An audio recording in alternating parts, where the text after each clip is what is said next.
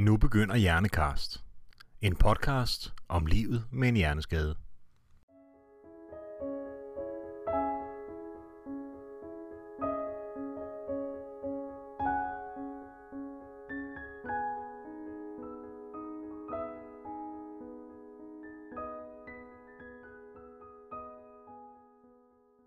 Seks unge er bragt til sygehuset, efter at de faldt 6 meter, da en altan styrte ned. Nogenlunde sådan lød det i nyhederne i slutningen af juli 2016. Blandt de unge var Freja, som den aften holdt afskedsfest for sine venner, fordi hun skulle flytte fra Falster til København og tage hul på sit nye liv. Mit navn er Susanne Søgger, du lytter til Hjernekast, og de næste ca. 45 minutter har vi besøg af Freja, som vil fortælle om ulykken og hvad det har betydet for hende. Velkommen til, Freja. Tak for det. Jeg kunne rigtig godt tænke mig, at du starter med lige først at tage os tilbage til den her aften, hvor den her ulykke sker. Fordi jeg kan huske, at jeg så det i nyhederne dengang, og det tror jeg egentlig et eller andet sted sidder i mange menneskers bevidsthed, nu når vi lige tager det op igen, når man tænker, ej, det var da også helt forfærdeligt, og hvad skete der egentlig med de her unge mennesker? Og du var jo en af dem, yeah. Så du kan i hvert fald fortælle, hvad der skete med dig. Ja, yeah, det kan jeg. Det var faktisk min gamle lejlighed, hvor det skete. Hvor at vi holdt den her fest, for ligesom at sige farvel til Falster, og sige farvel til de venner, vi havde dernede. Det er en dejlig fest. Jeg kan ikke huske selve altanulykken. Jeg fester og hygger mig, og har det sjovt, og på et tidspunkt, der står vi 6 mennesker ude på den der altan, som så lige pludselig brænder sammen og falder ned.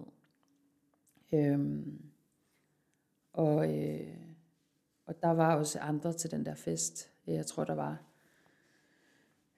7 eller 8, som så fandt os, som så kunne ringe efter en ambulance og lave førstehjælp og tage sig af os, indtil at ambulancen kom. Jeg ved, altså, altanen brænder simpelthen sammen. I styrter ned, og der er fliser eller cement eller et eller andet nede under. Der er fliser under. Så det er direkte ned i... Ja, direkte ned på fliserne. Ja. Og jeg har prøvet at genskabe sådan, hvordan jeg faldt, men har ikke helt kunne give mening i det, fordi at jeg havde sår og mærker, både på ryggen og på knæet. Så det, jeg kan ikke helt finde ud af, hvordan jeg faldt ned. Og der besvimer jeg så ned på jorden. Jeg er i hvert fald bevidstløs, da de andre finder os. Ja, for du har ikke nogen erindring om, at du falder, eller at det sker, eller I opdager, der sker noget, eller... Nej, jeg har ingen erindring om det.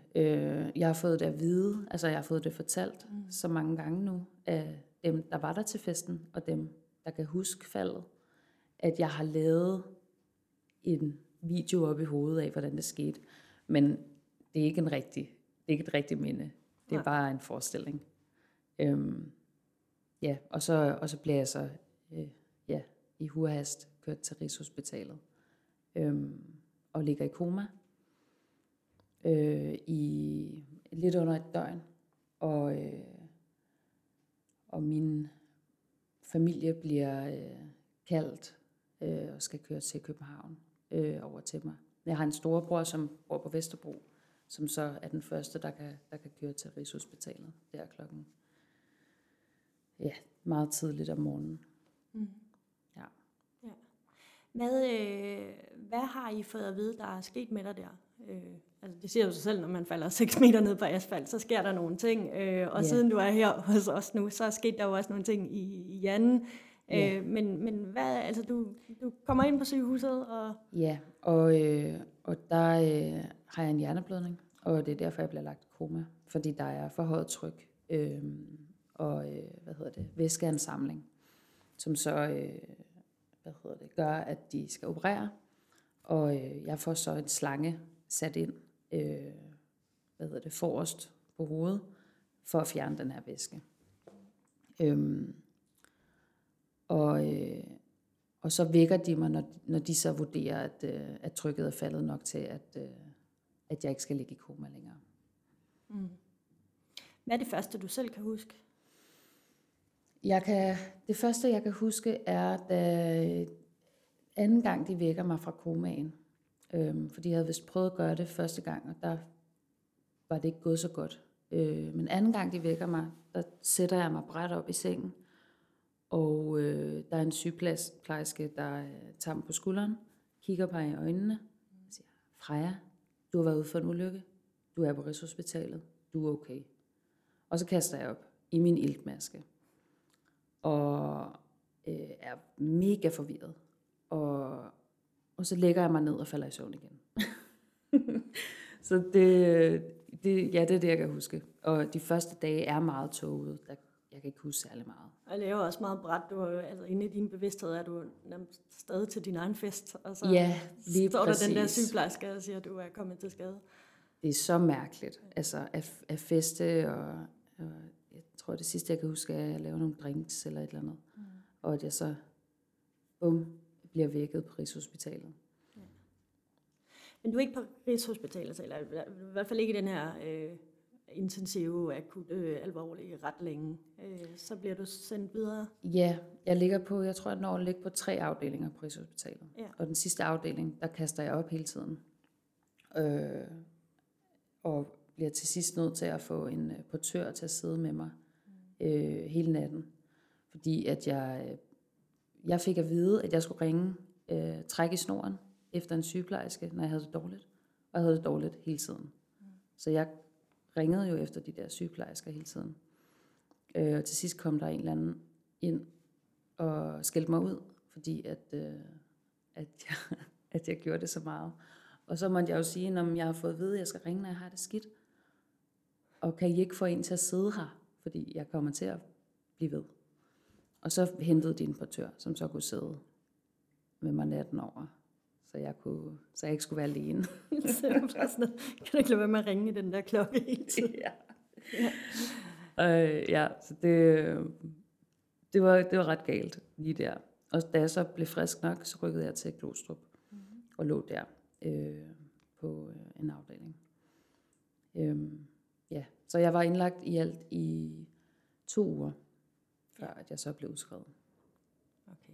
Og der havde du også en masse besøg af familie, eller hvordan, eller kunne du overskue det? Eller? Ja, jeg tror, min mor, hun lavede en kalender, som hang med, hvornår at jeg havde et møde med en læge, og hvornår at jeg skulle sove, og hvornår at jeg fik besøg, og hvem der besøgte mig.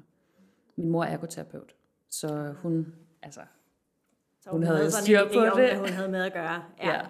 Det er smart. Ja, der var rimelig heldig, at hun lige kunne tage over og lave et schema til mig. Ja. Altså, men du havde det fysisk dårligt og kastede rigtig meget op og sådan noget. Men kan du huske noget om, hvordan du havde det sådan lidt mere følelsesmæssigt, mentalt? Kan du huske, hvad du tænkte? Eller? Ja, jeg tror lidt, at jeg var en boble.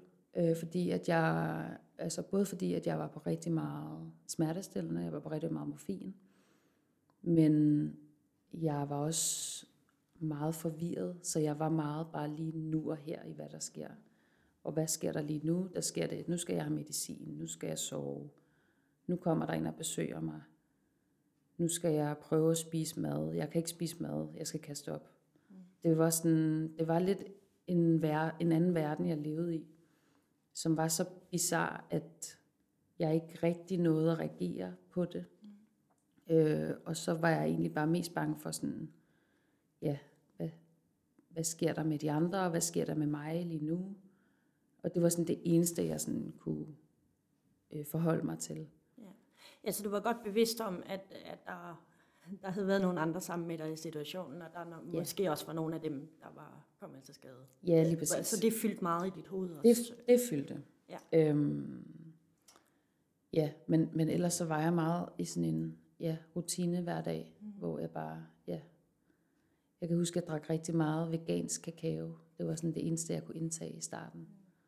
Og så prøvede jeg at få folk, når folk besøgte mig, så skulle de købe et eller andet mad med, for så ville jeg prøve at spise det. Sådan tænkte, okay, det kan være, at jeg kan spise pizza nu, eller det kan være, at jeg kan spise sushi. Så jeg prøvede sådan lidt forskelligt, fordi jeg havde bare ingen appetit. Nej. Okay. Ja, så det var, ja, det var meget mærkeligt. Mm. Og i virkeligheden, efter jeg blev udskrevet, der flyttede jeg allerede et par dage, tror jeg, sammen med en veninde, hende jeg skulle flytte sammen med. Og ja, som også havde været med i ulykken. Mm-hmm. Og der levede vi også bare i vores egen lille boble, sådan i 3 måneder, hvor vi sådan, ja, det var også lidt fordi mærkeligt. Selvom at det jo er en alvorlig ulykke, og du har det meget skidt der, det er kritisk, da du er på sygehuset, og du er trods alt indlagt i nogle uger, så bliver du udskrevet egentlig vældig godt fungerende, uden de store tegn på, at der er meget vejen. Er det sådan? Jeg er virkelig træt.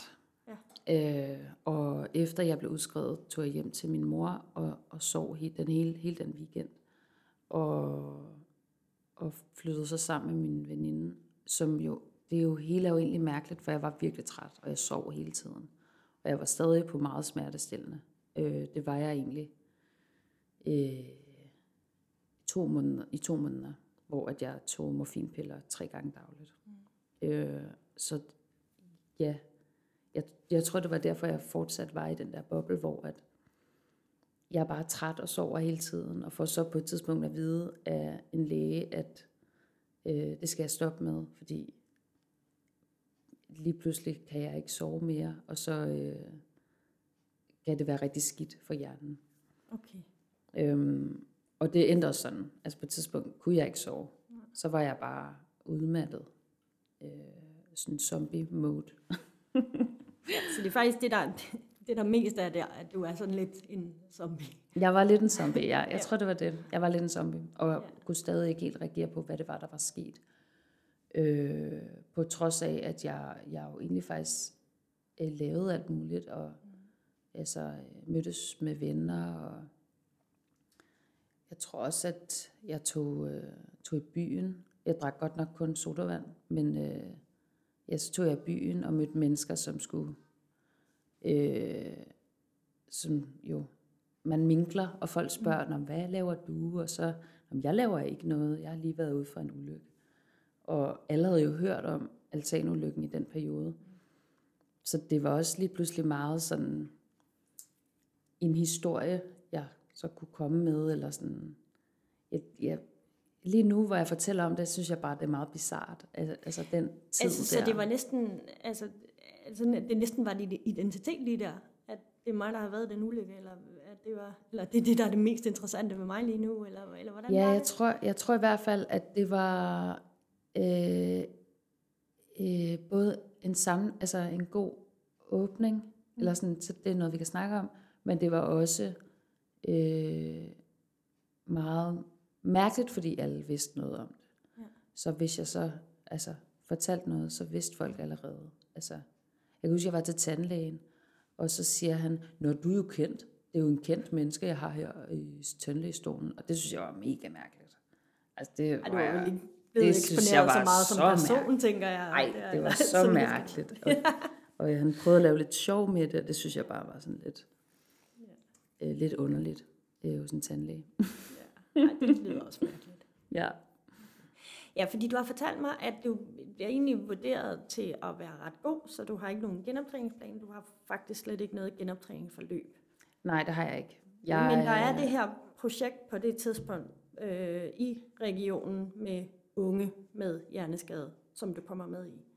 Ja, jeg bliver tilknyttet noget, der hedder Projekt Styrket Indsats, som dengang var et projekt for at se,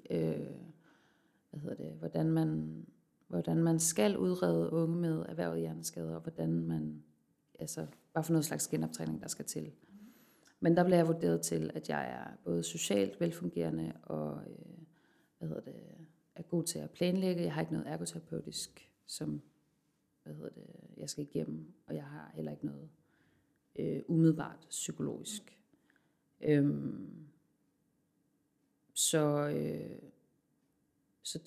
Der blev jeg så vurderet til, at jeg ikke skal i genoptræning. Så i bagspejlet kunne jeg godt have brug for, at der var en eller anden form for genoptræning. I hvert fald en eller anden form for snak om, hvad skal du nu? Hvad for noget behandling skal du have? Eller kan vi sætte dig i gang med noget behandling?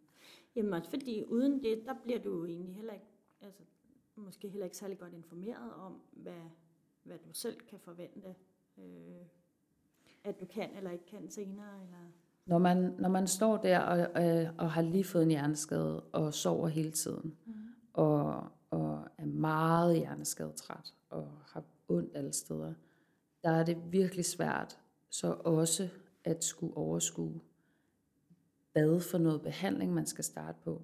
Så der kunne det have været virkelig dejligt, hvis der var en fagperson, som sagde, ved du hvad, du har det her, skal vi ikke undersøge om det her og det her vil kunne hjælpe på dig. Mm. Så det var faktisk først et halvt år efter, at jeg fik min skade, at jeg begyndte til noget behandling. Fordi det tog så lang tid at finde ud af, sådan, hvad skal der egentlig ske? Hvad kan være godt at starte til? Ja, for du ender jo faktisk med selv at skulle finde ud af alle de her muligheder. Ja. Hvad kan jeg eventuelt have gavn af? Og også betale for det selv, fordi der jo ikke er noget forløb i gang. Nej. Nå, det gjorde du ikke. Okay. Altså hvad? Altså, nå, jeg betaler for det selv. De her behandlingsmuligheder, du ligesom selv finder frem til. Ja, den skal jeg betale. Den betaler jeg selv. Okay. Ja, så der er ikke nogen, der kommer og hjælper den vej. Ja, det betaler jeg selv. Jeg tror, jeg får tilknyttet noget traumapsykolog, fordi at jeg er ordentligt forsikret. Men det er jo ikke alle, der er det. Og det vidste anede jeg faktisk ikke. Så det var min mor, der ringede rundt og skulle finde ud af, hvordan får man sådan en traumapsykolog tilknyttet, og kan man det, og skal hun selv betale, og sådan noget. Så jeg starter til traumapsykolog, og optometrist, og osteopat, og går til det i et år, til den behandling. Og det var rigtig godt. Det var helt klart det, jeg skulle have brug for. Men det tog rigtig lang tid at finde ud af. Og der skulle helt sikkert have været nogen, der tog vare om det, som kunne hjælpe mig med det. Fordi at, igen, det var også min mor, der hjalp mig rigtig meget med det. Nu bragte du lige den der traumapsykolog ind i billedet. Du fortalte mig faktisk, inden vi gik i gang, at du er ikke bange for altaner, som man jo ellers godt kunne tro, at det var noget, der havde sat sig som... Det var faktisk nogle helt andre ting, vi snakkede om. Hende traumapsykolog, jeg snakkede hos, forklarede mig, hvorfor at jeg først både reagerede på ulykken et halvt år efter, hvorfor det tog så lang tid for mig sådan at reagere på, hvad det er, der er sket. Det, der har været traumatisk for mig, det er faktisk at blive vækket på Rigshospitalet fra en koma. Og have venner og familie, der var så bekymrede for mig. At have været så tæt på døden, uden selv at lægge mærke til det. For jeg kan jo bare huske, at jeg fester. Og jeg kunne være død. Det skete ikke. Hvad skal der ske nu? Hvem er jeg nu? Og det var det, jeg snakkede med traumapsykologen om. Og jeg gik hos hende 12 gange eller sådan noget. Men jeg er ikke bange for altaner. Du går heller ikke rundt og er bange for at dø eller ulykker i det hele taget. Altså mere end forvejen eller. Jo, jeg har det med, når jeg virkelig er hjerneskadetræt, så bliver jeg også mere ængstelig. Ja. Og så bliver jeg bange for ting, eller så bliver jeg bekymret. Det værste for mig er faktisk motorvejen. Jeg har meget svært ved at køre på motorvejen. Fordi jeg bliver bange for, at nu sker der et bilulykke. Nu er det næste, eller sådan. Fordi at, så har jeg også hørt om andres bilulykker. Jeg tror, jo trætter jeg er, jo mere ængstelig bliver jeg.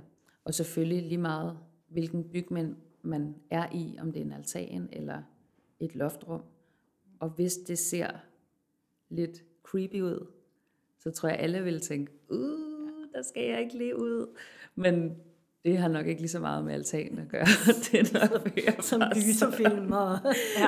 Det er nok mere sådan, du skal lige passe på dig selv-agtigt.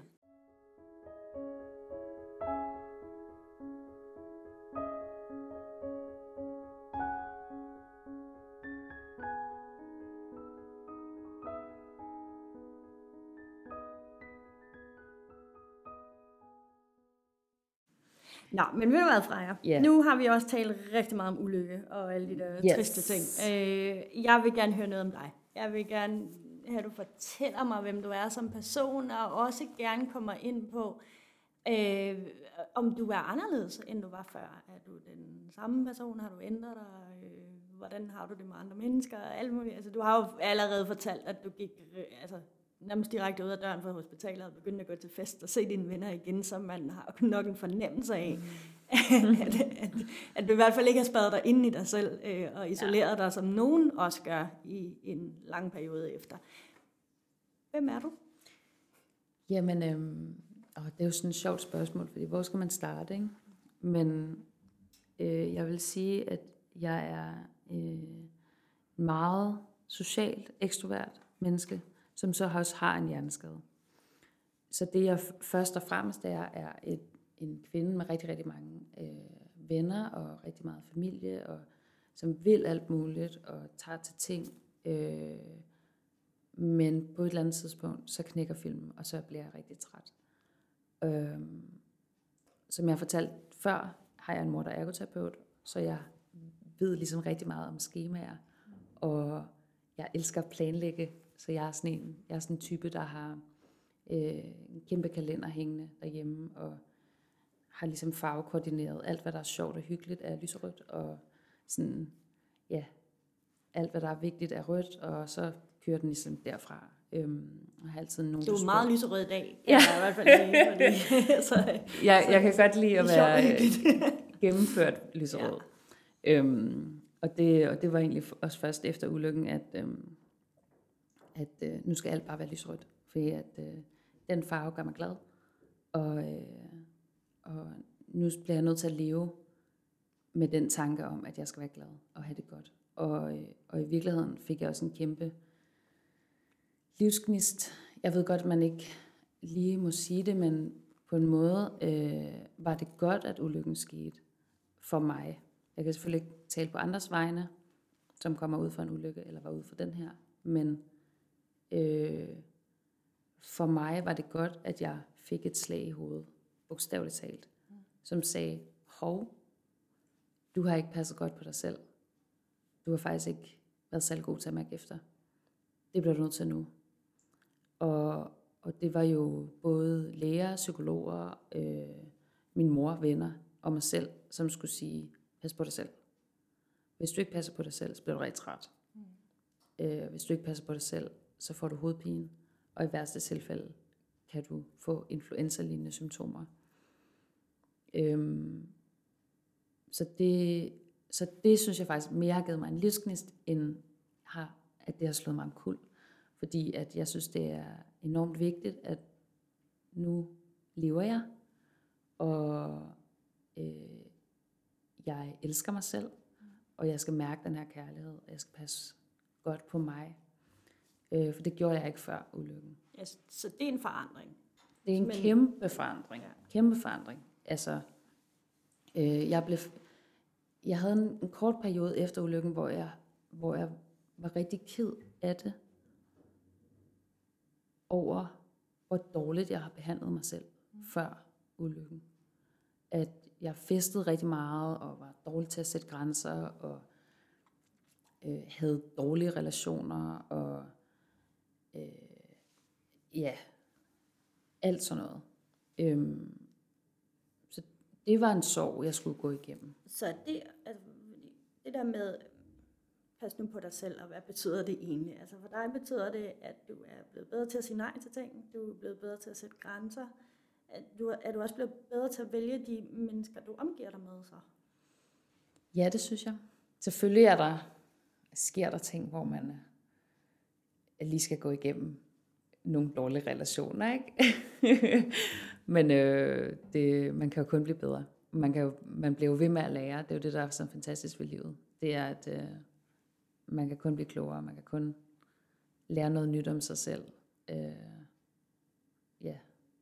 Få et bedre liv. Ja. Så alt den nyfundne kærlighed, nu er der jo gået nogle år, ikke? Men al den her kærlighed, du har fået til dig selv, er det, at det er noget, som dine omgivelser også mærker. Altså vil din familie sige, at du på den måde er et andet menneske, eller hvordan? Ja, jeg har jo prøvet at spørge nogle af dem, der kendte mig fra før ulykken. Sådan, kan du mærke, at jeg har forandret mig?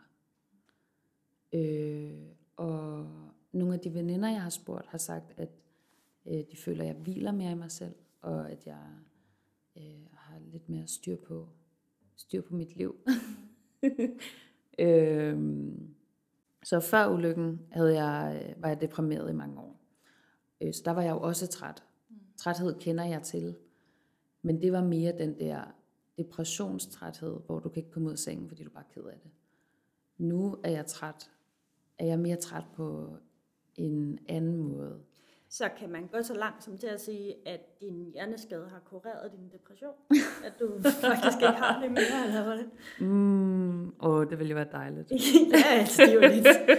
Altså jeg vil ikke begynde at anbefale det som en kur, Nej. Men det er jo en spændende tanke faktisk, hvis det har forandret dig på en måde, hvor du undgår... Jeg ved ikke, om man kan gå så langt. Nej.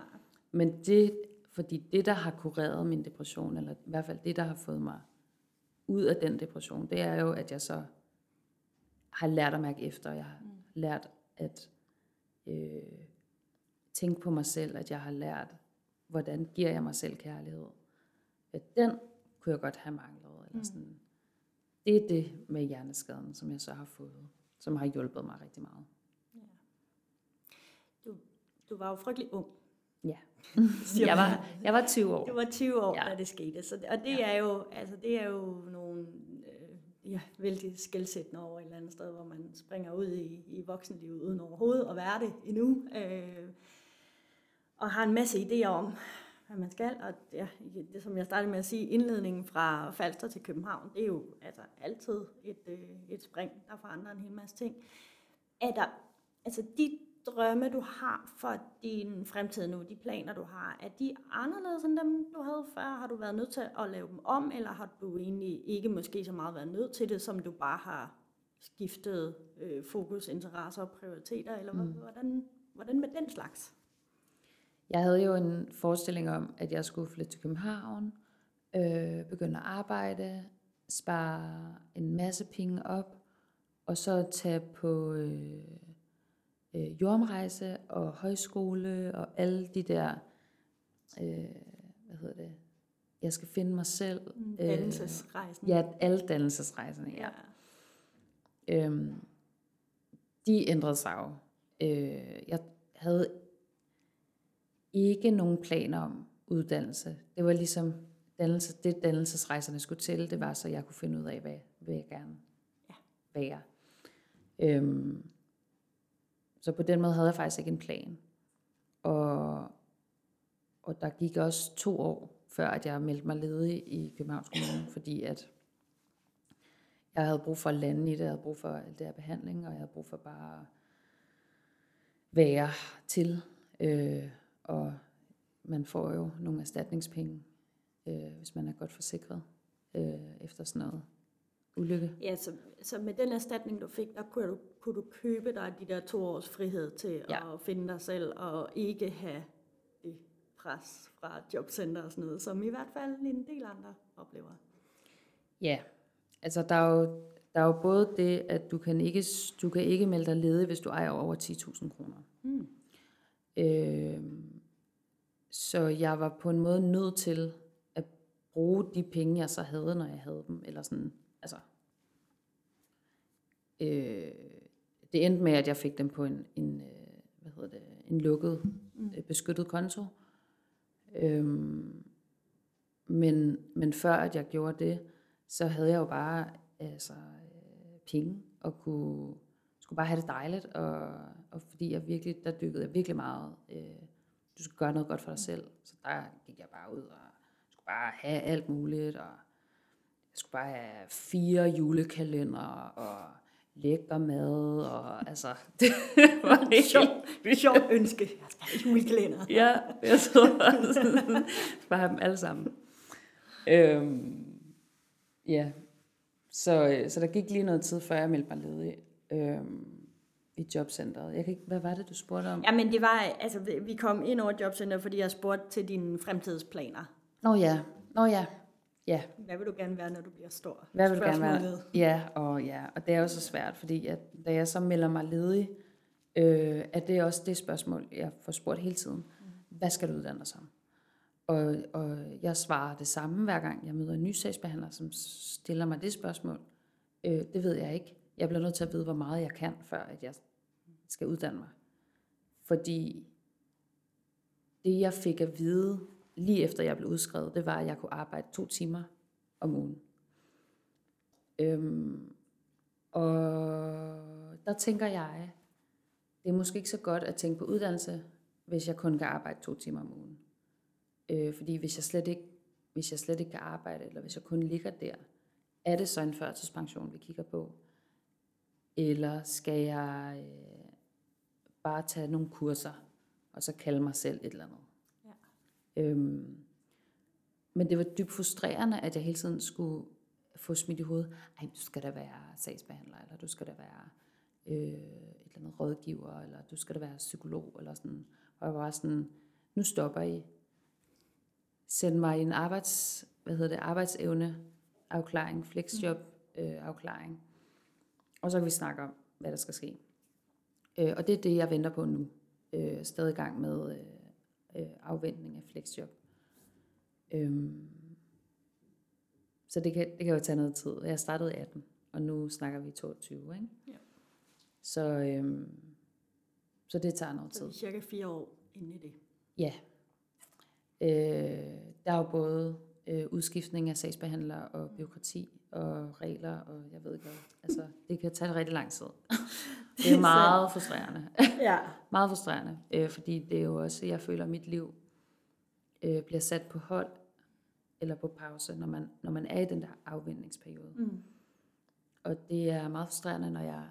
Ja, for du kan ikke rigtig gå i gang med noget selv. Nu til du ned skal jeg tage nogle kurser selv, og så dygtiggøre mig for et eller andet, som jeg kan bruge. Men det kan du heller ikke. Altså, du kan jo ikke... Nej. Du kan ikke bare gøre ting. Jeg kan ikke eller bare gøre... den slags ting i hvert fald. Ej, og det ville være dejligt, hvis jeg kunne det. Ja. Altså, jeg har arbejdet lidt som pro bono modelarbejde. Man kan jo ikke rigtig tjene penge endnu. Og jeg er også influencer på Instagram, men kan heller ikke rigtig tjene penge på det endnu. Så det er sådan... Ja, for du må ikke have den der ekstra indkomst. Jeg må ikke arbejde. Nej. Så ja. Men jeg vil bare så gerne tænke. Så det er en vindeposition. Ja. Har du nogen idé om, hvad udsigten er? Altså, hvor langt ud i fremtiden er din afklaring, tænker du? Altså, i sommer, der fik jeg jo at vide, at det ville ske før 22. Okay. Og nu er vi i februar. Ja. Så det blev ikke før. Nej. I hvert fald. Nej. Min næste plan er, at jeg skal simpelthen bare kime min sagsbehandler ned, indtil hun giver mig en dato. Hun blev ved med at sige, at den kommer om 14 dage. Og det er over en måned siden nu, hun sagde det. Nu skal jeg lige holde hende lidt i ørerne, så der sker noget. Jeg håber, at den her flexjob-afklaring kan være færdig før sommerferien. Ja. For så føler jeg, at det vil være et naturligt afsluttet kapitel, at så kan jeg gå på sommerferie med en flexjob-afklaring. Og så må vi se, hvad der sker efter det. Ja. Har du en drøm om, hvad du gerne vil have, der skulle ske sig? Hvis du sidder med en flexjob-afklaring, du ved, jeg kan arbejde cirka så mange timer om ugen, og nu må jeg gøre det her. Hvad vil du så gerne? Hvad vil du så gerne være? Jeg kunne se mig selv være en eller anden form for terapeut derude et sted. Og hvis jeg så også er selvstændig, så kan jeg jo selv vurdere mine arbejdstimer. Det er så smart, at man godt kan være selvstændig flexjobber, så man har ansat sig selv som flexjobber. Og det er jo ret smart. Mm. Men det, jeg ved slet ikke, fordi jeg igen... Men du siger, altså terapeut som I hjælper andre mennesker? Hjælper andre mennesker, ja. Lave noget terapi. Yes. Jeg kan ikke blive psykolog. Jeg har heller ikke tænkt mig at gå på universitetet. Men jeg synes, terapeutisk arbejde er enormt spændende. Og jeg ser mig selv blive en god terapeut. Og alle de her værktøjer, alle de her ting, jeg selv har lært, jeg vil gerne give videre. Så hvis jeg så kunne især arbejde med unge med erhvervede hjerneskader, det føler jeg, det vil jeg kunne give rigtig meget til. Ikke? Men igen, jeg skal lige have den her fleksjobafklaring, før at jeg sådan rigtig kan kigge på uddannelse. Og det er heller ikke sikkert, at jeg kan uddanne mig. Fordi det vil jo også kræve en masse tid og overskud. Selvfølgelig. Men jordomrejsen er ude af billedet? Ja. Okay. Jeg var på Interrail i 19 med en rigtig god veninde, hvor at vi kom igennem 5 eller 6 byer. Og det var fedt. Mm. Så nu har jeg været på Interrail. Det vil jeg i hvert fald rigtig gerne. Ja. Vi er ved at løbe tør for tid. Yes. Så lige sådan afsluttende, der tænker jeg, at jeg skal lige bruge din ekspertise ud i at være hjerneskadet. I forhold til omgivelserne. Yes. Og hvordan de skal håndtere det, og man ved måske ikke så meget, eller man får sagt eller gjort de forkerte ting eller sådan noget. Har du nogle gode råd til andre mennesker, hvordan at de skal have med sådan en som dig at gøre? Ja, jeg tror det vigtigste, hvis man møder et menneske, man spørger hvad de laver, og de så siger, at jeg er i fleksjobafklaring, fordi jeg har en hjerneskade, så er det vigtigste det er at lytte. Og selvfølgelig stille spørgsmål, hvis vedkommende har lyst til at svare på dem. Fordi du kan kun blive klogere, og du kender ikke det her menneske, du møder. Du kender faktisk ingen, du møder på gaden. Så lad være med at dømme folk, før du ligesom ved, hvad det er, der sker. Hvorfor er der nogen, der kan være vildt sure i metroen? Det er måske fordi, at det de allerhelst vil, er at ligge i deres seng i total mørke, med høretelefoner på og fuldstændig ro. Det har måske ikke noget med dig at gøre. Eller sådan, jeg var nysgerrig, stille nogle spørgsmål. Altså, jeg prøver selv at svare på så meget jeg kan, når jeg møder nogen, fordi det er ikke gængs, at det er ikke normalt, men jeg mener, jeg slutter op på et tidspunkt, og det er 20.000 danskere, der får hjerneskader hvert år. Mm. Det er mange mennesker. Og i og med, at det er det er jo tit og ofte et usynligt handicap. Du kan ikke se det, men du kan prøve at stille spørgsmål, og du kan jo også eventuelt sige, altså, har du brug for en pause? Eller du skal bare sige, når du er træt, så kan vi bare aftale en ny dag, hvor vi ses, eller et eller andet. Ja. Vær åben, stil spørgsmål, lad være at dømme. Perfekt. Tusind tak for det. Tak fordi du gad at snakke med os. Ej, det var så dejligt. Det var alt, hvad vi nåede for denne gang i den her Hjernekast. Så tak fordi I lyttede med. Du lyttede til Hjernekast. En podcast om livet med en hjerneskade. Hjernekast er produceret af Hjerneskadeforeningen. Musikken er lavet af Dries van der Harken. Bag teknikken stod Kenneth Kina Storski. Tilrettelægger og interviewer var Susanne Søgger.